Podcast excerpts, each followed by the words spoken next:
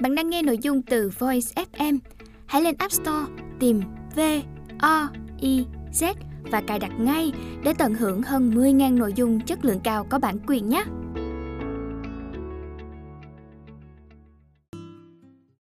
Bạn đang nghe sách nói tại Voice, thư viện sách nói First News. Mời các bạn lắng nghe quyển sách 14 nguyên tắc tăng trưởng thần tốc như Amazon. Tác giả Steve Anderson và Karen Anderson. Người dịch Nguyễn Hoàng Anh. Giọng đọc Phú Cường.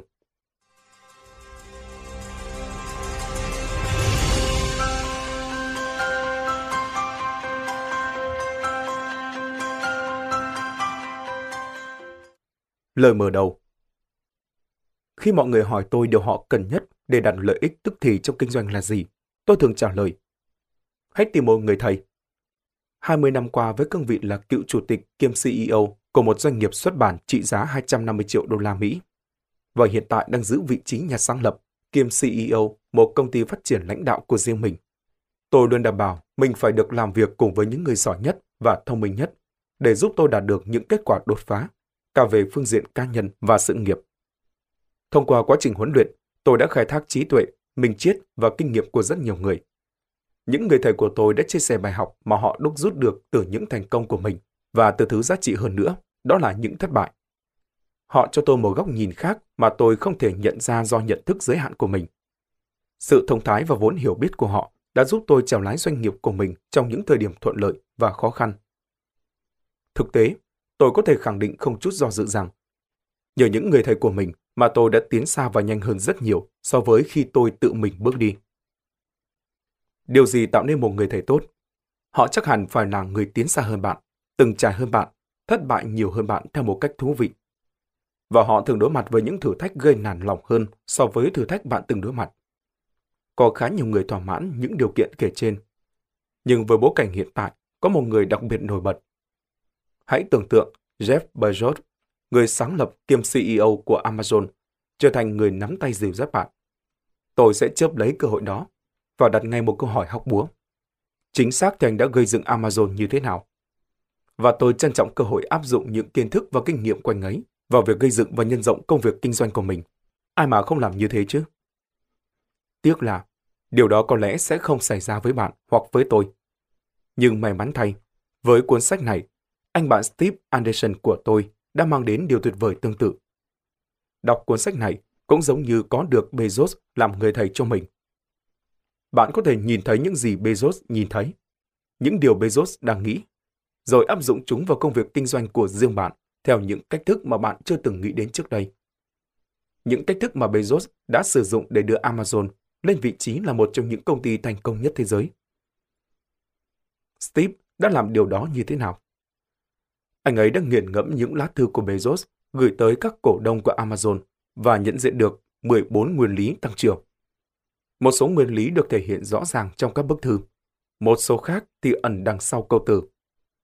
Nhưng Steve đã cho thấy cách thức những nguyên lý này phối hợp hoạt động giúp Amazon mở rộng quy mô không giống như bất kỳ công ty nào khác. Những hiểu biết này được ẩn giấu trong một tầm nhìn rõ ràng. Nhưng tôi nghĩ chỉ có Steve mới nhìn nhận được chúng theo cách anh đã làm. Steve đã dành nhiều thập niên để nghiên cứu, phân tích các xu hướng trong kinh doanh và công nghệ, đặc biệt tập trung vào rủi ro và nhận định quanh ấy khác với những gì hầu hết chúng ta có thể nghĩ lúc ban đầu. Anh ấy luôn dõi theo sát sao từng thay đổi nhỏ nhất trong tầm nhìn và biết làm thế nào có thể tận dụng những cơ hội sẽ xuất hiện trong tương lai. Hãy coi Steve như là người hướng dẫn cho bạn tìm hiểu tâm trí của Jeff Bezos. Anh ấy tự như một nhà khảo cổ học, nghiên cứu chuyên sâu về Amazon. Xin tiêu lỗi cho tôi vì sự ví von này. Khám phá ra một cấu trúc tuyệt vời mà ít ai có khả năng hiểu được hay một hệ thống bản khắc phức tạp mà ít ai có thể giải mã. Tip đã giải mã được logic ẩn đằng sau những lá thư của Bezos, để tất cả chúng ta đều có thể hiểu được và chuyển thể chúng sang một thứ ngôn ngữ dễ dàng tiếp nhận, có thể áp dụng vào hầu hết các công ty hoặc tổ chức kinh doanh. Hơn thế nữa, Steve còn mang đến những câu chuyện hấp dẫn trên mọi phương diện. Từ việc Bezos đã nếm trải thất bại mang tính thành công như thế nào, tới việc Bezos khao khát chinh phục không gian ra sao. Những câu chuyện này trở thành cánh cửa mở ra những con đường chúng ta có thể vận dụng để tạo ra sự tăng trưởng trong tương lai.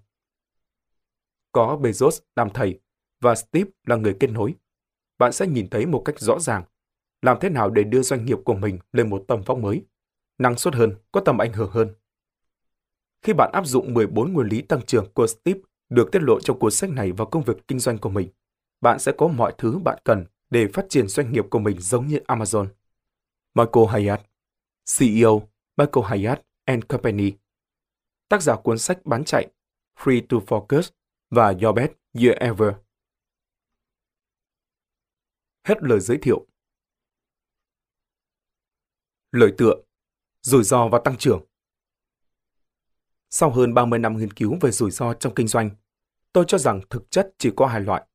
Rủi ro đảm trách và rủi ro từ bỏ. Nói cách khác, những rủi ro mà bạn chấp nhận và những rủi ro mà bạn không chấp nhận. Nhờ vào tài xoay sở của Jeff Bezos, Amazon đã trở thành công ty đạt được doanh thu 1 tỷ đô la Mỹ nhanh nhất trong lịch sử. Vậy, anh ấy đã làm thế nào? Jeff Bezos chắc chắn phải là bậc thầy về rủi ro. Dành phần lớn sự nghiệp của mình để giảng giải và tư vấn về công nghệ và rủi ro. Tôi biết rằng rất nhiều người nghĩ việc quan trọng nhất là luôn luôn được bảo vệ khỏi rủi ro. Rủi ro vốn được xem là tồi tệ và mọi người luôn cố gắng làm mọi thứ để có thể đảm bảo họ được bảo vệ nếu có bất kỳ biến cố gì xảy ra khiến họ bị tổn thất và nguy hiểm về mặt tài chính. Tuy vậy, tôi không nhìn nhận rủi ro theo cách đó, và tôi phát hiện ra rằng Jeff Bezos cũng thế. Tôi nhận ra có một mối quan hệ nhân quả giữa rủi ro và tăng trưởng kinh doanh mà nhiều người thường bỏ qua. Từ góc độ thuận lợi này, rủi ro có thể được nhìn nhận theo hướng tích cực. Đó là lý do tại sao cuốn sách này lại nhìn nhận sự tăng trưởng của Amazon từ một góc nhìn khá khác biệt, thông qua lăng kính rủi ro. Vậy, mọi doanh nghiệp đều phải chấp nhận rủi ro. Tuy nhiên mạo hiểm một cách ngẫu nhiên sẽ chẳng khác nào ra một viên xúc sắc. Bạn sẽ chẳng thể biết được điều gì sắp xảy đến. Nhưng Bezos luôn tiếp nhận rủi ro một cách có chú ý. Điều mà hầu hết các doanh nghiệp, nếu nhận thức được, cũng có thể khai thác để đạt được kết quả tuyệt vời hơn. Tôi tin rằng nguồn nhiên liệu thúc đẩy sự tăng trưởng của Amazon chính là phương pháp tiếp cận độc đáo của Jeff Bezos với việc chấp nhận rủi ro và sử dụng nó như đòn bẩy, cũng như sự quyết tâm của anh với việc xây dựng một nền văn hóa thử nghiệm và sáng tạo. Tất cả những điều này đều dựa trên quan điểm của Bezos về thành công và cả thất bại. Bước khởi đầu Vào tháng 7 năm 1994, Jeff Bezos, 30 tuổi, mở một cửa hàng sách trực tuyến nhỏ có tên là Amazon.com. Được đặt tên theo con sông dài nhất ở Nam Mỹ. Thật thú vị, Amazon.com suýt nữa đã được gọi là Kadabra, như trong từ Abra Kadabra, thần chú. Bezos đã quyết định đổi tên khi luật sư của anh nghe nhầm thành Cadaver, xác chết. Thay vào đó, Amazon được đặt tên theo dòng sông vì hai lý do. Thứ nhất là để ám chỉ quy mô. Amazon.com được ra mắt với khẩu hiệu nhà xuất bản sách lớn nhất thế giới. Và thứ hai là do thời đó các trang web thường được liệt kê theo thứ tự bảng chữ cái. Vì thế Amazon sẽ xuất hiện đầu tiên trong danh sách. Khởi đầu bằng một ý tưởng đơn giản nhưng đã nhanh chóng lớn mạnh, trở thành một trong những công ty có giá trị nhất thế giới. Dựa trên vốn hóa thị trường, sánh vai cùng các ông lớn Apple, Microsoft và Google. Amazon là công ty đạt được mức doanh thu 100 tỷ đô la Mỹ với tốc độ nhanh nhất và là một trong những công ty đầu tiên được định giá 1.000 tỷ đô la Mỹ. Amazon có quy mô hơn 647.000 nhân viên, đông hơn cả dân số của nhiều quốc gia như Luxembourg, Iceland, Bahamas. Vào năm 2010, Bezos phát biểu rằng Ý tưởng thành lập Amazon đã nhen nhóm trong tôi từ 16 năm trước. Tôi tình cờ biết được sự thật là nhu cầu sử dụng web đang không ngừng gia tăng ở mức 2.300% một năm. Tôi chưa từng chứng kiến hay nghe đến bất kỳ thứ gì tăng trưởng nhanh đến thế. Và ý tưởng gây dựng một cửa hàng sách trực tuyến với hàng triệu đầu sách, một thứ hoàn toàn không thể tồn tại trong thế giới vật lý, đã chiếm trọn hứng thú của tôi. Tôi vừa bước sang tuổi 30, vừa mới kết hôn được một năm.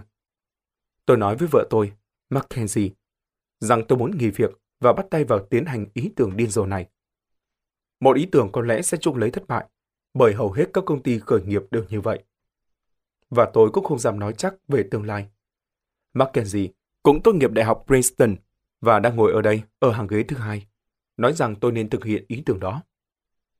Khi còn là một cậu bé, tôi đã là một nhà phát minh trong gara. Tôi đã phát minh ra bộ phận đóng cửa tự động bằng lốp xe chứa đầy xi măng. Một nồi cơm năng lượng mặt trời hoạt động không tốt cho lắm, từ một chiếc ô và giấy thiếc. Chuồng báo động chảo nướng để lừa mấy ông anh bà chị của tôi.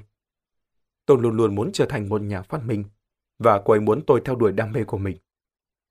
Bài nói chuyện trong lễ trao bằng tốt nghiệp ở Đại học Princeton năm 2010. Trong 20 năm đầu kinh doanh, Amazon đã sống sót sau sự kiện vỡ bong bóng.com diễn ra vào đầu năm 2000. Cuộc khủng hoảng tài chính và đại suy thoái từ năm 2007 đến năm 2009 và vô số cuộc khủng hoảng tài chính khác đã loại bỏ nhiều doanh nghiệp cùng thời với Amazon. Vào thời điểm Amazon đạt mức định giá 1.000 tỷ đô la vào năm 2018, Bezos đã vượt qua Bill Gates, Warren Buffett và 7 tỷ người khác để trở thành người giàu nhất thế giới, với tài sản dòng trị giá 137 tỷ đô la.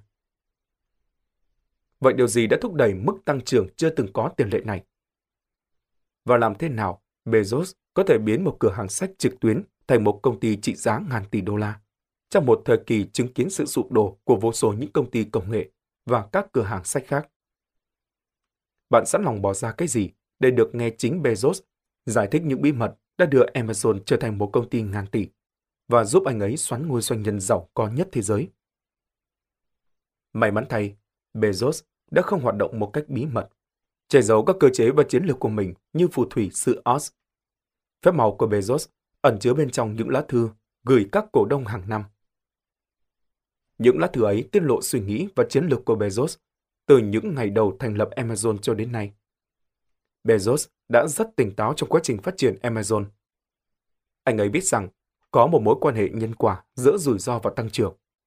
Bạn sẽ chẳng thể tăng trưởng nếu không sẵn sàng mạo hiểm chấp nhận rủi ro. Nhưng đây mới là điều Bezos làm mà tôi cho rằng vô cùng sắc sảo.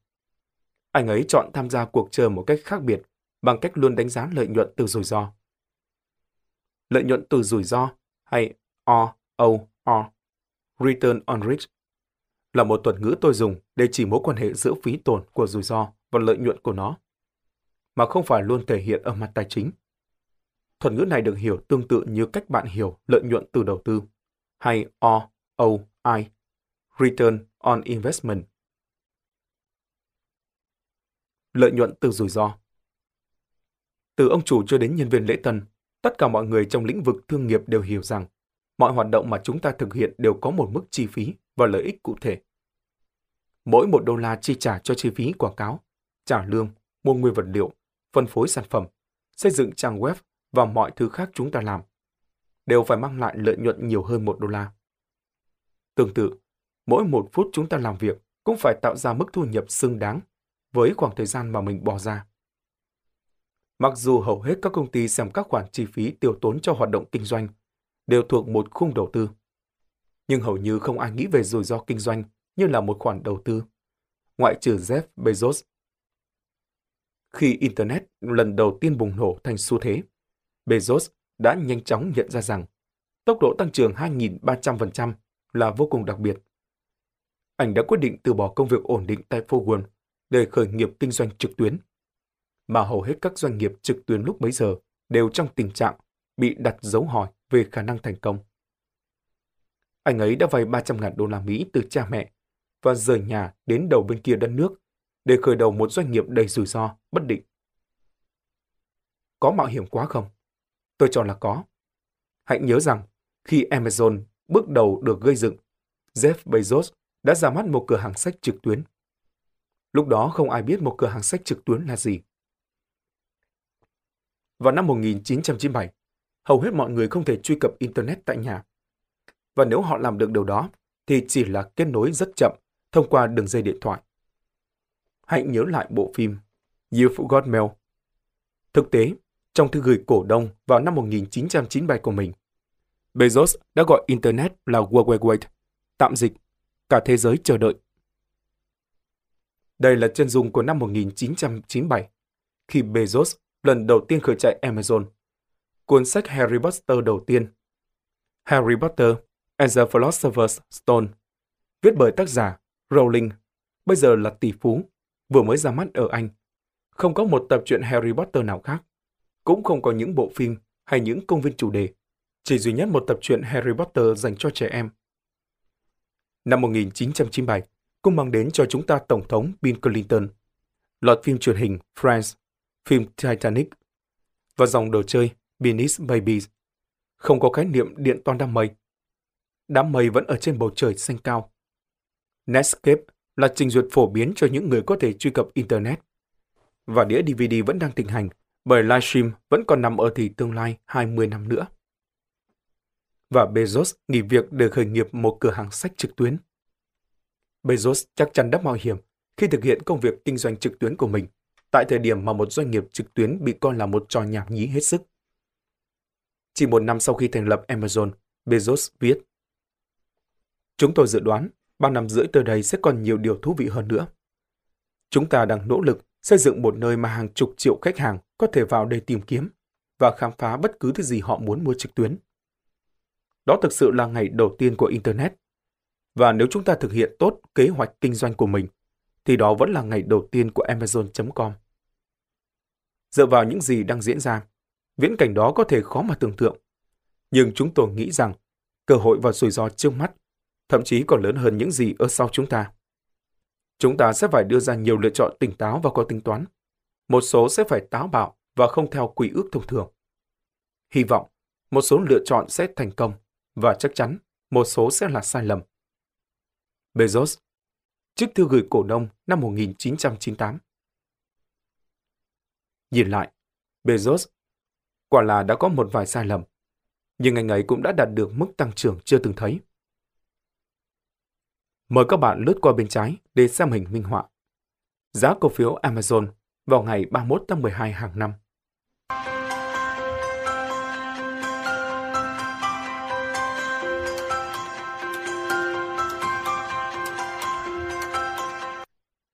Có thể nói, số bắt đầu với một ý tưởng chủ đạo cùng một mô hình kinh doanh, dẫu cho có vẻ anh ấy đã đặt tất cả trứng vào một rổ, thì kế hoạch của anh ấy đã được đa dạng hóa ngay từ đầu. Sự khác biệt là anh ấy luôn thử nghiệm để xem thị trường mong muốn điều gì và phát minh dựa trên nhu cầu của khách hàng, ngay cả khi họ không biết những gì họ muốn. Những rủi ro của anh là có chủ ý và được tính toán, nhưng dẫu sao vẫn là rủi ro. Bezos bắt đầu bằng cách chấp nhận rủi ro với một ý tưởng về một doanh nghiệp .com và với số tiền anh dành dụng được cùng với một khoản vay từ cha mẹ. Anh đã triển khai ý tưởng đó bằng việc lập nên Amazon một công ty được cả thế giới công nhận và biến anh thành người đàn ông giàu có nhất trên thế giới. Và đó là lý do tại sao Bezos là một bậc thầy về rủi ro. Chú thích Doanh nghiệp.com hay công ty.com chỉ những mô hình kinh doanh hoạt động chủ yếu trên Internet thông qua một trang web, sử dụng tên miền cao cấp và phổ biến nhất là .com, .com. Hết chú thích. Hết lời tựa, rủi ro và tăng trưởng. Tại sao phải nói về những lá thư gửi cổ đông của Bezos? Chúng tôi lựa chọn ưu tiên tăng trưởng bởi chúng tôi tin rằng quy mô là trọng tâm để mô hình kinh doanh của chúng ta đạt được tiềm năng tối đa. Bezos, trích thư gửi cổ đông năm 1997. Vài năm trước, tôi tham gia vào một nhóm các chuyên viên chuyên điều tra về bản chất biến thiên của rủi ro. Tôi bắt đầu nghiên cứu về chủ đề rủi ro trong kinh doanh khi tình cờ bắt gặp những lá thư mà Jeff Bezos, người sáng lập Amazon, gửi cho các cổ đông hàng năm. Trong 21 năm qua, tôi đã là một nhà nghiên cứu doanh nghiệp, cả lớn và nhỏ. Trong hơn 40 năm, và tôi luôn đào sâu suy luận, một xẻ mọi khía cạnh để tìm ra điều gì tạo nên sự khác biệt giữa thành công và thất bại. Khi tôi nghiên cứu các lá thư này, những ý tưởng và mô hình bắt đầu lộ diện. Tôi nhận ra Bezos thực sự đã tiết lộ trong những lá thư của mình cách thức mà Amazon trở thành công ty tăng trưởng nhanh nhất và cũng có thể nói rằng là một công ty thành công bậc nhất mà thế giới từng được chứng kiến. Theo thời gian, khi tôi phân tích và nghiên cứu những lá thư này, tôi nhận ra điều hiển nhiên rằng thật sự có một chu kỳ tăng trưởng và có 14 nguyên tắc tăng trưởng mà có thể giúp ích cho mọi doanh nghiệp trong bất kỳ lĩnh vực nào. Và còn gì nữa? Hiển nhiên là bạn không cần hàng tỷ đô la mới có thể vận dụng những nguyên lý đó. Ngay cả Amazon cũng không nắm trong tay khối tài sản cách xù như thế từ những ngày khởi nghiệp. Thực tế là Bezos đã khởi nghiệp với một khoản vay 300.000 đô la từ cha mẹ mình. Phần lớn các nguyên lý đều không tốn một xu. Bạn có thể vận dụng chúng vào một doanh nghiệp tại thung lũng Silicon, Laswell, London hoặc Demans. Bạn có thể dễ dàng vận dụng chúng vào một công ty công nghệ, một cửa hàng pizza hoặc một tổ chức phi lợi nhuận bất kỳ. Ban đầu tôi đã hơi ngạc nhiên khi biết rằng chỉ có 14 nguyên lý tăng trưởng đã giúp Amazon trở thành doanh nghiệp tỷ đô. Tôi đã miệt mài tìm kiếm thêm, nhưng mọi thứ rốt cuộc đều khớp vừa vặn với một hoặc vài nguyên lý thuộc 14 nguyên lý đó thôi. Và giống như hầu hết ý tưởng có tầm ảnh hưởng, 14 nguyên lý tăng trưởng này khá đơn giản. Bạn hiểu rõ về chúng, nhưng chúng không hề sơ sài. Bạn không cần có trình độ cao siêu hay một đội ngũ hùng mạnh mới áp dụng được các nguyên lý này. Thực tế, sau khi tìm hiểu chúng, tôi tin chắc rằng mọi chủ doanh nghiệp đều có thể bắt đầu vận dụng những nguyên lý này ngay tức thì. Tôi dám nói vậy, dù tôi không biết chút gì về bạn hay về doanh nghiệp của bạn. Thực tế, tôi đã làm việc với các công ty đại chúng và tư nhân trong hàng thập niên. Và tôi không nghĩ ra bất kỳ ai trong số những khách hàng tôi có suốt những năm ấy mà lại không thể bắt đầu áp dụng tức thì những nguyên lý này. Bất luận là một tập đoàn đa quốc gia hay chỉ là một người tiên phong, tự thân hoặc một cửa hàng khởi nghiệp bán sách trực tuyến, thì bước đầu tiên cần làm để phát triển doanh nghiệp của bạn giống như Amazon. Đó là khởi đầu với những nền tảng mà Bezos đã tiết lộ. Để bắt đầu, tôi xin nói rõ rằng đây không phải là những nguyên lý mà Bezos hay Amazon tuyên bố. Chúng là của tôi. Những nguyên lý được tôi chất lọc được khi nghiên cứu những lá thư Bezos gửi cho các cổ đông của anh để cung cấp tư liệu về vị trí và mức tăng trưởng của Amazon trên thị trường. Thoạt nhìn thì những lá thư gửi cổ đông của Bezos, mà tôi gọi tắt là thư gửi cổ đông, cung cấp một cái nhìn thoáng qua khá thú vị về một trong những công ty thành công nhất thế giới.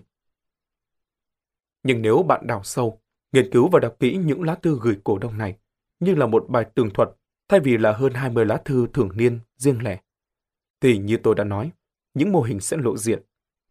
Và khi bạn đọc những lá thư gửi cổ đông này trong bối cảnh kinh doanh của Amazon, và với tình hình thế giới vào thời điểm mỗi lá thư được viết ra, bạn sẽ thấy nổi bật lên trong đó vô số điều có thể áp dụng cho doanh nghiệp ngày nay. Tôi phân tích 21 lá thư cổ đông từ năm 1997 đến năm 2018. Tôi xem xét những gì Bezos thực sự phát biểu về cách thức Amazon hoạt động từ năm 1994 đến năm 2018 và những yếu tố nào đã dẫn đến sự tăng trưởng mang tính hiện tượng của Amazon. Tôi kiểm tra những yếu tố nào có hiệu quả và những yếu tố nào không. Tôi đọc rồi đọc lại, nghiên cứu và mổ xẻ tất cả mọi thứ trong lá thư gửi cổ đông để biết được làm thế nào Bezos đã biến một cửa hàng sách trực tuyến trở thành một công ty trị giá hàng tỷ đô la chỉ trong hai thập niên. Bạn có thể thắc mắc rằng, có phải Jeff Bezos đã khởi đầu với những nguyên lý tăng trưởng này trong đầu không? Chà, có và không. Không bởi vì chúng không được diễn đạt rõ ràng như thế này bởi Bezos. Chúng đến tự sự nghiên cứu và phân tích của tôi với những lá thư của anh. Hiển nhiên, anh ấy không chỉ mặn đặt tên và đóng khung chúng ở văn phòng mình. Bởi anh không viết ra chúng. Cái được anh trưng bày nổi bật ở văn phòng mình là nguyên tắc lãnh đạo của Amazon. Mà tôi đã liệt kê trong nguyên lý tăng trưởng 11. Nội dung giống như được tuyên bố trên website của Amazon. Nguyên tắc lãnh đạo của Amazon là một bộ tiêu chuẩn mà mọi nhân viên tại Amazon hướng đến mỗi ngày. Chúng ăn sâu vào văn hóa của công ty chúng tôi. Các nhân viên yêu thích những nguyên tắc này bởi chúng lý giải một cách rõ ràng các kiểu hành vi mà chúng tôi coi trọng. Là một nhân viên của Amazon, bạn sẽ hiếm khi có một ngày trôi qua mà không nghe thấy ai đó nhắc đến nguyên tắc lãnh đạo của Amazon, như là một cách nói tắt của việc làm điều đúng đắn. Những nguyên tắc này là phương pháp tiếp cận phổ quát về cách thức chúng tôi làm việc ở đây hầu hết mọi người sẽ đồng tình rằng một công ty không thể tăng trưởng đến mức tối đa của tiềm năng nếu thiếu đi tuần lãnh đạo tuyệt vời. Lãnh đạo chính là yếu tố chủ chốt của tăng trưởng doanh nghiệp và đã ăn sâu vào bản chất của Amazon. Kể từ ngày khởi nghiệp, Bezos đang luôn chủ tâm khích lệ tinh thần lãnh đạo trong mọi bộ phận của Amazon. Nhưng lãnh đạo doanh nghiệp hoàn toàn khác biệt với tăng trưởng doanh nghiệp. Vì vậy, để trả lời cho câu hỏi liệu Bezos có khởi nghiệp với những nguyên lý tăng trưởng hay không? Tôi tin là có. Chỉ là anh ấy đã không diễn đạt chúng theo kiểu định nghĩa mà thôi. Bezos đã không giải thích chúng rõ ràng như với những nguyên tắc lãnh đạo của Amazon. Nhưng ngay từ lá thư gửi cổ đông đầu tiên, thì 14 nguyên tắc tăng trưởng mà tôi khám phá được đã luôn là hồng tâm cho sự phát triển vượt trội của Amazon. Chúng là trực giác đối với Bezos. Chúng hiện ra từ tính cách và kinh nghiệm kinh doanh của anh. Nhưng không phải bởi vì những nguyên lý này là trực giác của Bezos trong kinh doanh mà bạn không thể sử dụng cùng những nguyên lý đó cho doanh nghiệp của mình. Tôi muốn nói rõ, mục đích của cuốn sách này không phải là giúp bạn trở thành một Amazon tiếp theo. Mặc dù điều này có thể xảy ra, và thật ra Bezos đang dự tính cho khả năng Amazon trở thành lỗi thời. Nhưng đó là một câu chuyện khác. Việc mà tôi đang đề xuất là bạn hãy nhìn vào cách mà Amazon phát triển thông qua việc áp dụng 14 nguyên lý tăng trưởng này và cân nhắc những nguyên lý bạn có thể áp dụng đối với doanh nghiệp hoặc tổ chức của mình. Đồng thời mở rộng theo cách thức mà sẽ đặt bạn vào vị trí hàng đầu giống như Amazon. Những chu kỳ tăng trưởng và 14 nguyên lý tăng trưởng Khi nghiên cứu những lá thư gửi cổ đông, tôi nhận ra rằng chúng được chia thành những chu kỳ tăng trưởng có tính lặp, được Bezos áp dụng vào hầu hết mọi nỗ lực. Thử nghiệm, thiết lập, tăng tốc và mở rộng quy mô, với các nguyên lý được chia vào từng chu kỳ tăng trưởng. Ba nguyên lý giúp Amazon tăng trưởng thông qua việc thử nghiệm chiến lược. Khích lệ tinh thần, thất bại thành công. Đánh cược vào những ý tưởng lớn. Thực hành sáng tạo và đổi mới năng động. Ba nguyên lý giúp Amazon thiết lập tương lai. Ám ảnh với khách hàng. Áp dụng tư duy dài hạn. Thấu hiểu bánh đà của bản thân. Bốn nguyên lý giúp Amazon tăng tốc sự tăng trưởng của mình. Thúc đẩy quyết định siêu tốc thực hiện đơn giản hóa vấn đề, gia tốc thời gian nhờ công nghệ, tăng cường quyền sở hữu và bốn nguyên lý giúp Amazon mở rộng quy mô. Duy trì văn hóa nền tảng, chú trọng những tiêu chuẩn cao, đo lường các vấn đề, xem xét những gì đã được đo lường và tin tưởng trực giác của mình. Luôn giữ vững tinh thần của ngày đầu tiên. Mặc dù những khái niệm thử nghiệm, thiết lập, tăng tốc và mở rộng quy mô đều rất quen thuộc đối với nhiều chủ sở hữu doanh nghiệp. Nhưng trong bối cảnh là những lá thư gửi cổ đông, thì chúng lại mang nét nghĩa khác biệt.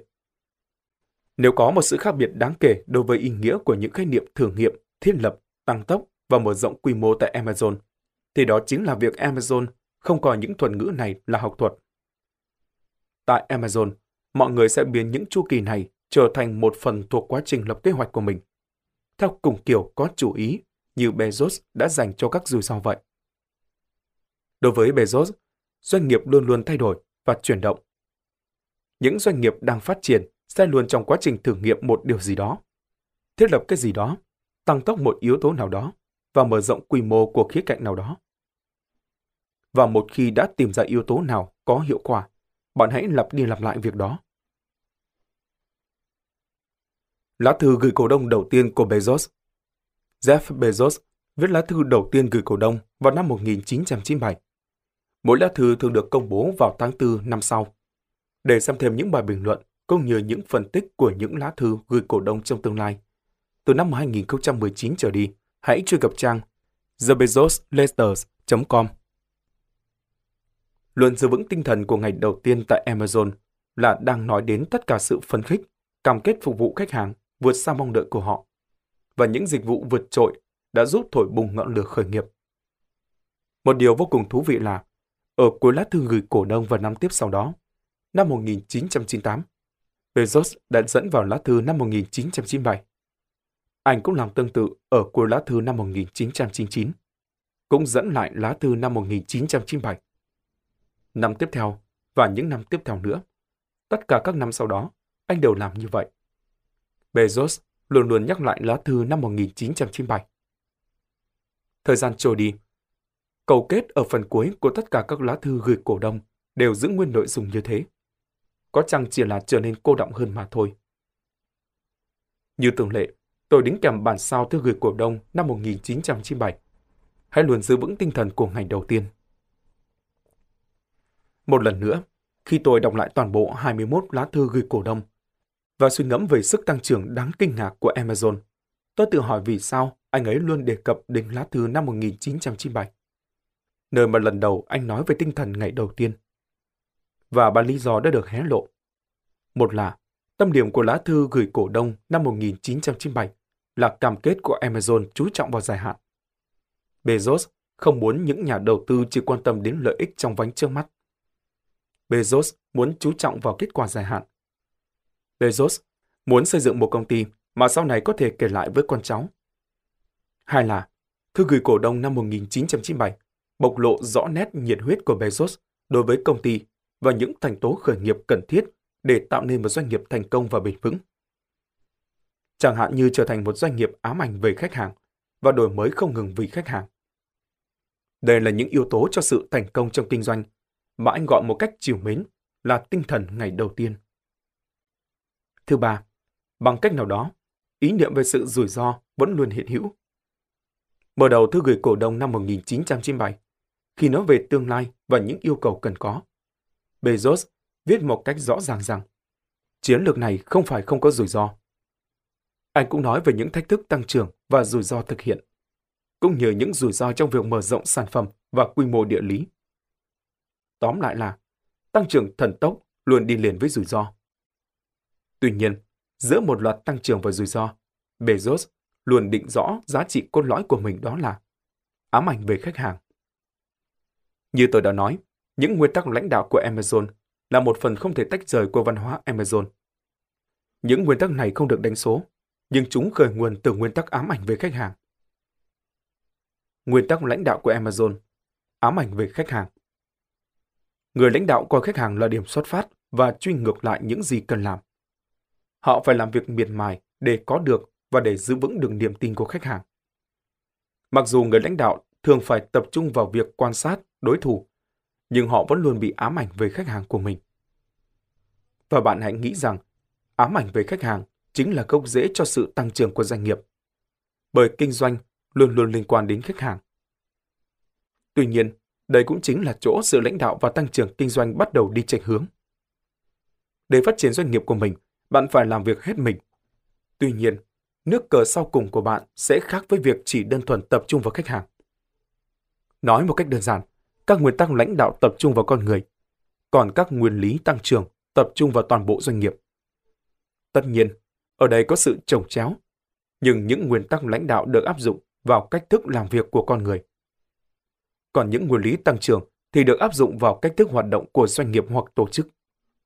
Đó là lý do vì sao danh sách những nguyên lý tăng trưởng lại kết thúc với tinh thần ngày đầu tiên, thay vì bắt đầu ở đấy. Để tăng trưởng kinh doanh, bạn sẽ phải đi hết một vòng như thế. Sau khi nghiên cứu hết 21 lá thư gửi cổ đông của Bezos trong suốt 21 năm qua, tôi đã phát hiện ra một điều khác thường. Sau khi nhận ra chu kỳ tăng trưởng và 14 nguyên lý tăng trưởng là những thành tố vô cùng quan trọng giúp Amazon phát triển thần tốc, tôi đã lần lại nghiên cứu, kiểm nghiệm và nhận thấy toàn bộ 14 nguyên lý tăng trưởng đều xuất hiện trong lá thư đầu tiên vào năm 1997. Và đối với tôi, đó chính là lý do vì sao Bezos luôn luôn dẫn lại lá thư năm 1997 trong tất cả những lá thư sau này. Bây giờ bạn có thể thắc mắc rằng tôi chưa từng làm việc tại Amazon hoặc làm việc cho Amazon. Vậy điều gì cho tôi đủ tư cách để viết cuốn sách này? Đôi khi, một người ngoài cuộc có thể sở hữu góc nhìn rõ hơn người trong cuộc. Và thực tế là tôi nhận ra sự tăng trưởng của Amazon thông qua một lăng kính hoàn toàn khác biệt. Đó chính là sự rủi ro. Bạn biết đấy, trong suốt sự nghiệp của mình, tôi đã là một nhà phân tích doanh nghiệp và rủi ro. Lăng kính của tôi đã từng soi qua ngành bảo hiểm, với vai trò là nhà tư vấn công nghệ và tiên đoán tương lai, để giúp đỡ các doanh nghiệp ở mọi quy mô và từ cả hai phía. Phía công ty cung cấp sản phẩm và cả phía khách hàng cần được bảo vệ, nhằm đánh giá và quản lý rủi ro. Đó chính là cách tư duy mà tôi có khi tiếp cận những lá thư gửi cổ đông và khám phá được rằng trong suốt hơn 25 năm qua, Bezos sử dụng rủi ro một cách chiến lược và tận dụng lợi thế từ đó. Không may là, hầu hết mọi người đều không dành thời gian đọc hết 21 lá thư gửi cổ đông này. Mặc dù tôi luôn chân thành khuyên rằng mọi người nên đọc, bởi chúng vô cùng sâu sắc. Và bởi vì nhiều người có việc đọc 21 lá thư là thách thức, nên tôi không trình bày lại nội dung của 21 lá thư đó ở đây. Nhưng xuyên suốt cuốn sách, Tôi sẽ sử dụng khá nhiều trích dẫn và ý tưởng từ những lá thư đó để biểu thị hoặc minh họa cho những chu kỳ tăng trưởng và 14 nguyên lý tăng trưởng của mình. Tôi miệt mài nghiên cứu và tìm ra những thông tin vô cùng hữu ích đối với bạn. Và để bạn có thể dễ dàng nhận thấy, tôi đã in đậm những câu chữ thể hiện ý tưởng cốt lõi của Bezos trong phần trích dẫn ở đầu mỗi chương. Bezos không bao giờ in đậm bất kỳ câu chữ nào trong những lá thư của mình. Vì thế những từ in đậm trong các phần trích dẫn đều là do tôi muốn nhấn mạnh với bạn đọc. Mỗi một nguyên lý trong bộ 14 nguyên lý tăng trưởng đều hoạt động độc lập, nhưng không một nguyên lý nào có thể hoạt động riêng lẻ. Những nguyên lý này được thể hiện hoàn toàn rõ nét trong tất cả mọi việc mà Amazon thực hiện để xây dựng nên một công ty như ngày hôm nay. Vì thế, sau đây là những đề nghị của tôi giúp bạn đọc đúc rút tối đa lợi ích từ cuốn sách. Đầu tiên, hãy nằm lòng những chu kỳ tăng trưởng và 14 nguyên lý tăng trưởng mà tôi chất lọc được từ những lá thư của Bezos. Việc đó sẽ giúp bạn có cách nhìn tổng quan về những gì được bàn luận tiếp sau đó. Tiếp theo, hãy dành thời gian đọc lá thư gửi cổ đông năm 1997 của Bezos. Đó là lá thư đầu tiên Bezos viết. Cũng là lá thư được nhắc đi nhắc lại mỗi năm. Đó là cái đình chốt nền tảng, lý giải cách thức suy nghĩ của Bezos, cũng như trả lời câu hỏi tại sao Bezos lại làm như vậy. Khi đọc lá thư năm 1997, bạn sẽ thấy mỗi khi phát hiện ra một trong bộ 14 nguyên lý tăng trưởng, thì tôi đều in đậm nguyên lý đó. Những nguyên lý tăng trưởng không nằm theo bất kỳ thứ tự nào trong lá thư. Nhưng bạn sẽ nhận ra rằng toàn bộ 14 nguyên lý đều nằm gọn trong lá thư năm 1997. Sau đó, bạn sẽ thấy rằng tôi đã chia cuốn sách theo chu kỳ tăng trưởng, kèm theo những nguyên lý tăng trưởng tương ứng. Các nguyên lý đó sẽ được mô tả chi tiết thông qua những câu, đoạn trích dẫn từ Bezos, những câu chuyện về Amazon và những bài học mà họ rút ra, cũng như những bài học mà bạn có được. Khi họ khởi nghiệp, phát triển, thất bại, tái hợp và chuyển mình xuất thần như ngày nay. Cuối mỗi chương đều có hai hoặc ba câu hỏi ngắn hãy dành chút thời gian để suy nghĩ, tìm câu trả lời cho bạn. Một ý tưởng mới có thể dẫn đến một sự tăng trưởng vượt bậc.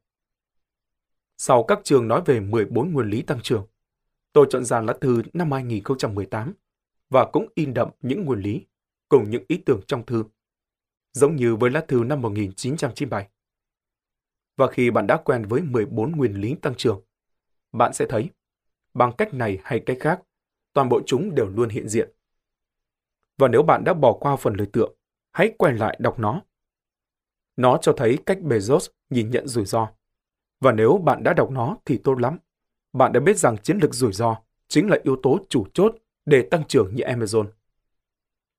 Một điều nữa cần lưu ý trước khi chúng ta bắt đầu, đó là tôi mong rằng khi tìm hiểu về những chu kỳ tăng trưởng và 14 nguyên lý tăng trưởng, bạn sẽ dần hiểu được tại sao trùng rõ 10-10 trong những lá thư gửi cổ đông, nhưng mọi người lại hầu như không nhận thấy.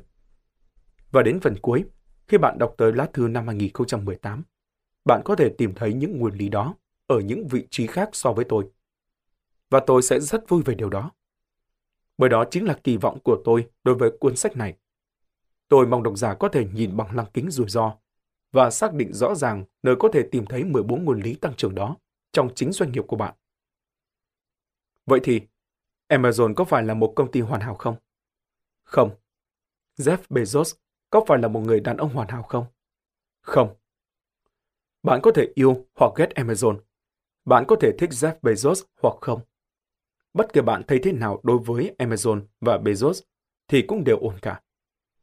Nhưng bởi mục đích của cuốn sách này và vì lợi ích cho sự tăng trưởng trong tương lai của doanh nghiệp bạn, tôi đề nghị bạn gạt sang một bên cảm xúc của bạn đối với Amazon và Bezos, lùi lại một bước và phóng tầm mắt vào bức tranh toàn cảnh để xem Bezos và Amazon đã làm gì để giữ vững vị thế một công ty đạt doanh thu 100 tỷ đô la, nhanh nhất lịch sử thế giới. Hết phần. Tại sao phải nói về những lá thư gửi cổ đông của Bezos? 14 nguyên lý tăng trưởng Chu kỳ tăng trưởng Thử nghiệm, thiết lập, tăng tốc và mở rộng quy mô. Thử nghiệm Nguyên lý 1. Khích lệ tinh thần thất bại thành công. Nguyên lý 2. Đánh cược vào những ý tưởng lớn. Nguyên lý 3. Thực hành sáng tạo và đổi mới năng động. thiết lập. Nguyên lý 4. Ám ảnh về khách hàng.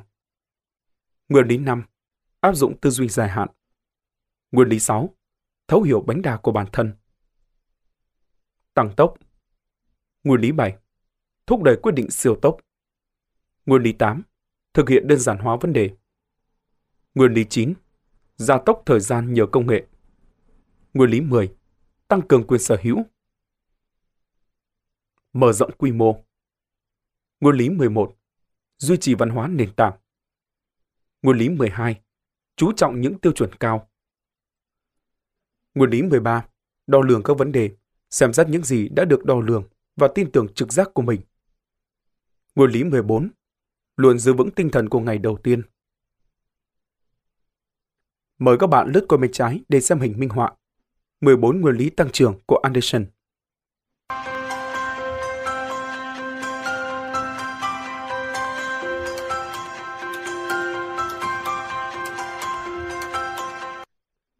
Hết phần 14 nguyên lý tăng trưởng. Phần Thư gửi cổ đông năm 1997 và 14 nguyên lý tăng trưởng. Gửi tới các cổ đông của chúng tôi. Amazon.com đã vượt qua nhiều cột mốc quan trọng trong năm 1997.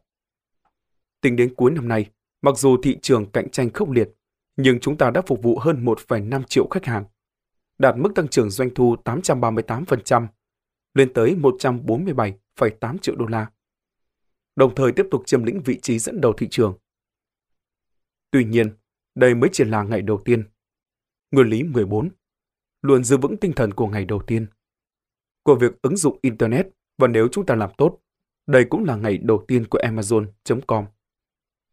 Ngày nay, thương mại trực tuyến giúp tiết kiệm chi phí và thời gian quý giá của khách hàng. Trong tương lai, thông qua cá nhân hóa, thương mại trực tuyến sẽ thúc đẩy quá trình khám phá. Nguyên lý 3. Thực hành sáng tạo và đổi mới năng động. Amazon.com sử dụng Internet để tạo ra giá trị thực sự cho khách hàng của mình và hy vọng thông qua cách này sẽ phát triển hoạt động nhượng quyền thương mại lâu dài, ngay cả ở thị trường lớn và mới thành lập. Chúng ta chỉ có một khoảng thời gian ngắn ngủi để nắm bắt cơ hội, bởi các đối thủ đáng gờm đang tập trung nhiều nguồn lực để theo đuổi những cơ hội mà bán hàng trực tuyến mang lại. Và bởi khách hàng, vốn còn khá lạ lẫm với việc mua sắm trực tuyến, sẽ sẵn sàng xây dựng các mối quan hệ mới. Bối cảnh cạnh tranh đang ngày càng khốc liệt. Nhiều công ty lớn đã chuyển sang thương mại trực tuyến với các dịch vụ đáng tin cậy, cũng như đầu tư năng lượng và nguồn lực vào việc xây dựng độ nhận diện, hệ thống giao thông và hoạt động bán hàng. Mục tiêu của chúng ta là nhanh chóng củng cố và mở rộng vị thế hiện tại trên thị trường. Nguyên lý 2. Đánh cược vào những ý tưởng lớn. Song song với việc theo đuổi các cơ hội thương mại trực tuyến trong những lĩnh vực khác. Chúng tôi nhận thấy rất nhiều cơ hội chắc chắn trong các thị trường lớn mà chúng ta đang nhắm đến. Chiến lược này không phải là không có rủi ro. Nó đòi hỏi các nhà nhượng quyền mới cần phải đầu tư nghiêm túc và thực thi hiệu quả. Luôn hướng đến tầm nhìn dài hạn. Chúng tôi luôn tin rằng thước đo cơ bản cho sự thành công chính là giá trị cổ đông mà chúng ta tạo ra trong dài hạn. Nguyên lý 5. Áp dụng tư duy dài hạn. Giá trị này là kết quả trực tiếp từ khả năng mở rộng và củng cố vị thế dẫn đầu thị trường hiện tại của chúng ta. Vị thế dẫn đầu thị trường càng vững chắc, mô hình kinh tế của chúng ta sẽ càng hiệu quả. Vị thế dẫn đầu thị trường thể hiện rõ nét ở việc gia tăng doanh thu, lợi nhuận, tốc độ vốn và tỷ lệ hoàn vốn đầu tư.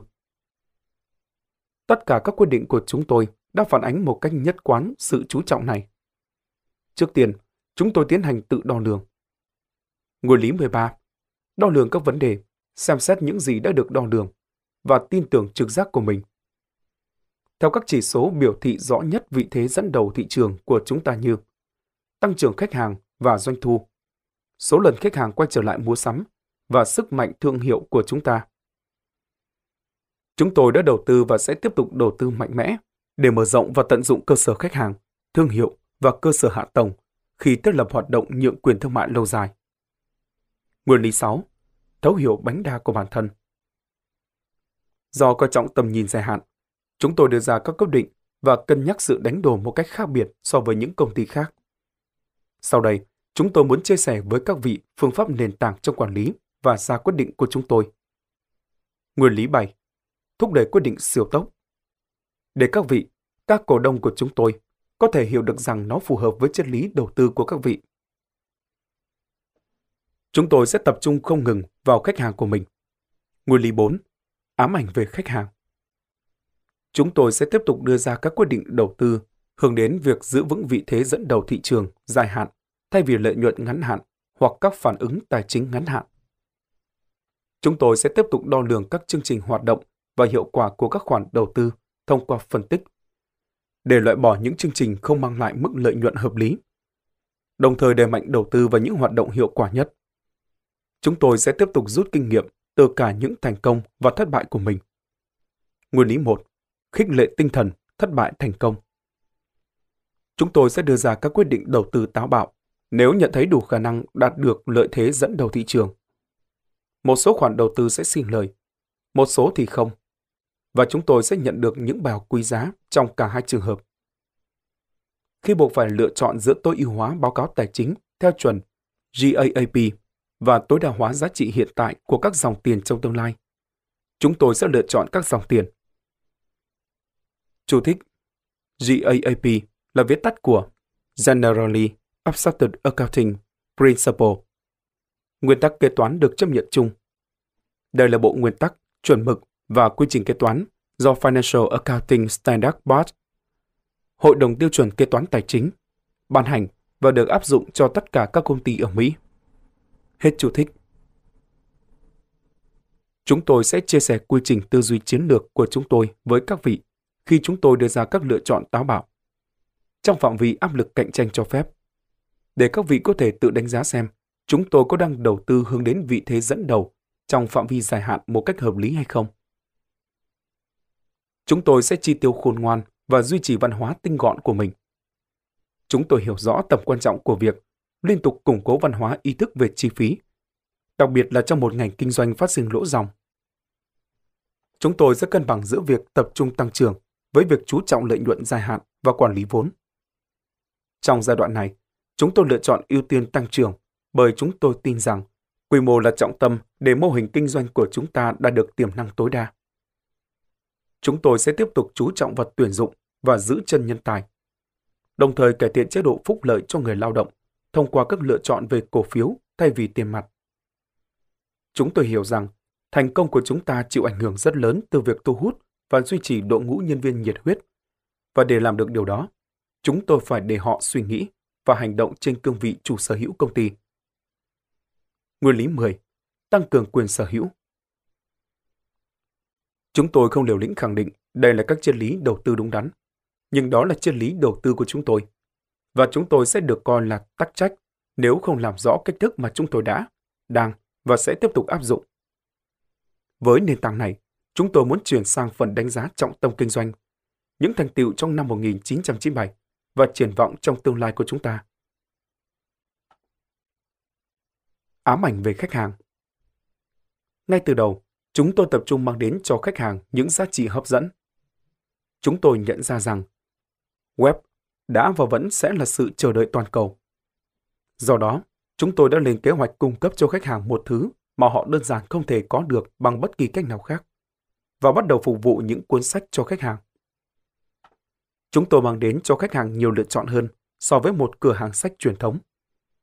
Quy mô cửa hàng của chúng ta hiện tại hẳn phải chiếm diện tích bằng 6 sân bóng đá. Và trưng bày sách theo nguyên tắc hữu ích, dễ dàng tìm kiếm và dễ dàng duyệt web. Nguyên lý 8. Thực hiện đơn giản hóa vấn đề. Trong một cửa hàng luôn luôn mở cửa, 365 ngày một năm, 24 giờ một ngày. Nguyên lý 9. Gia tốc thời gian nhờ công nghệ.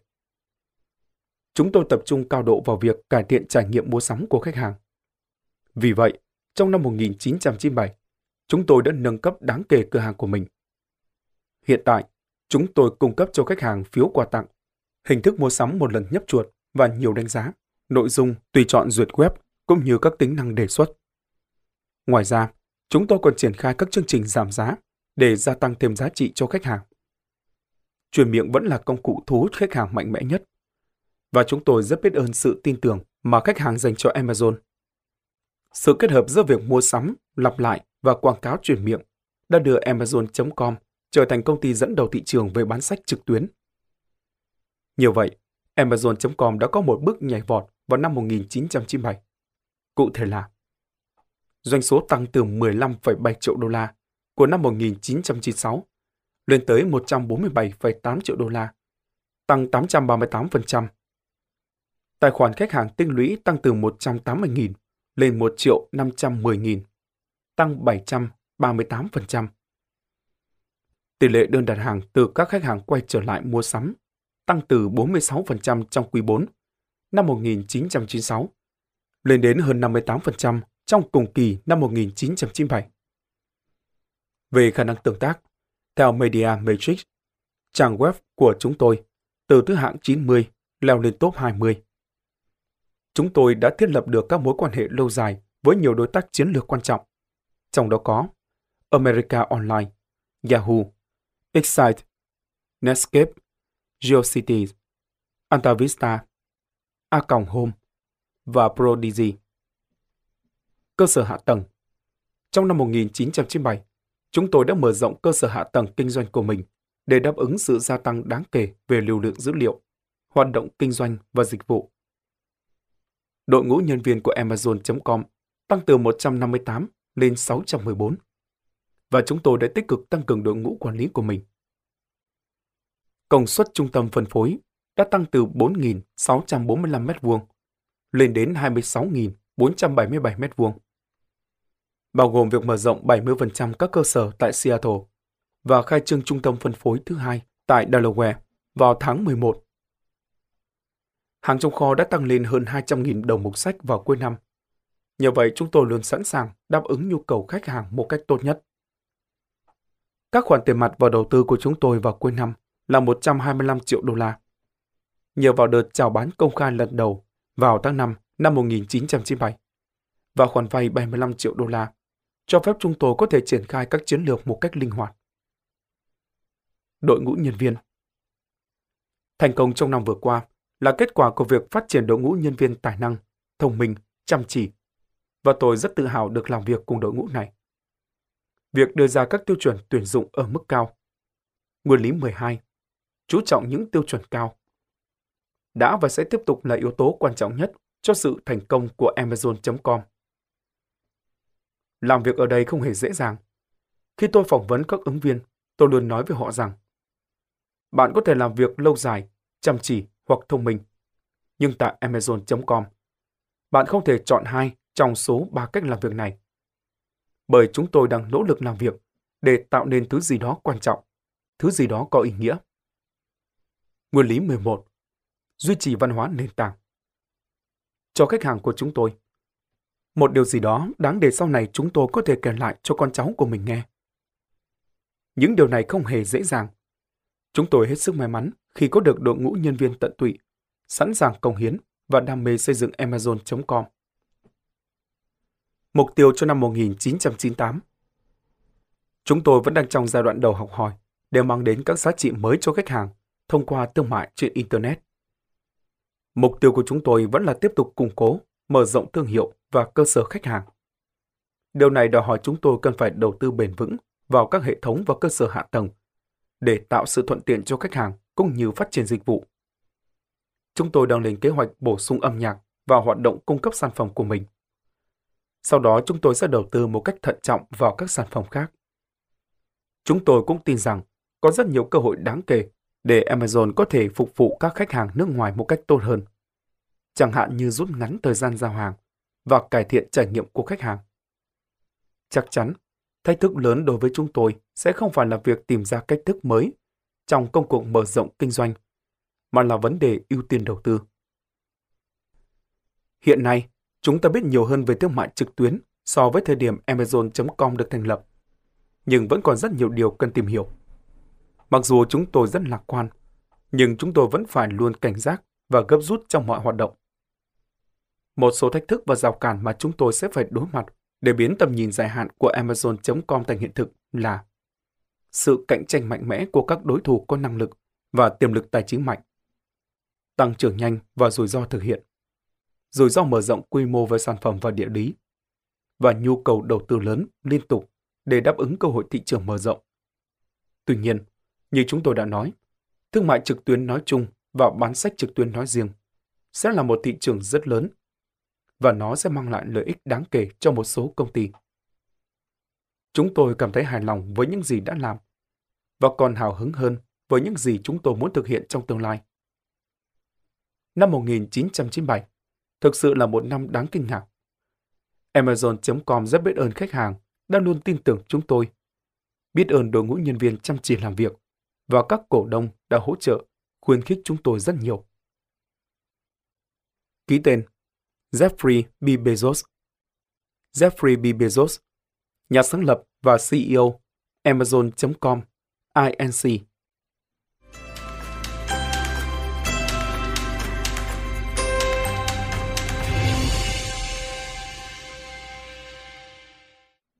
Hết phần.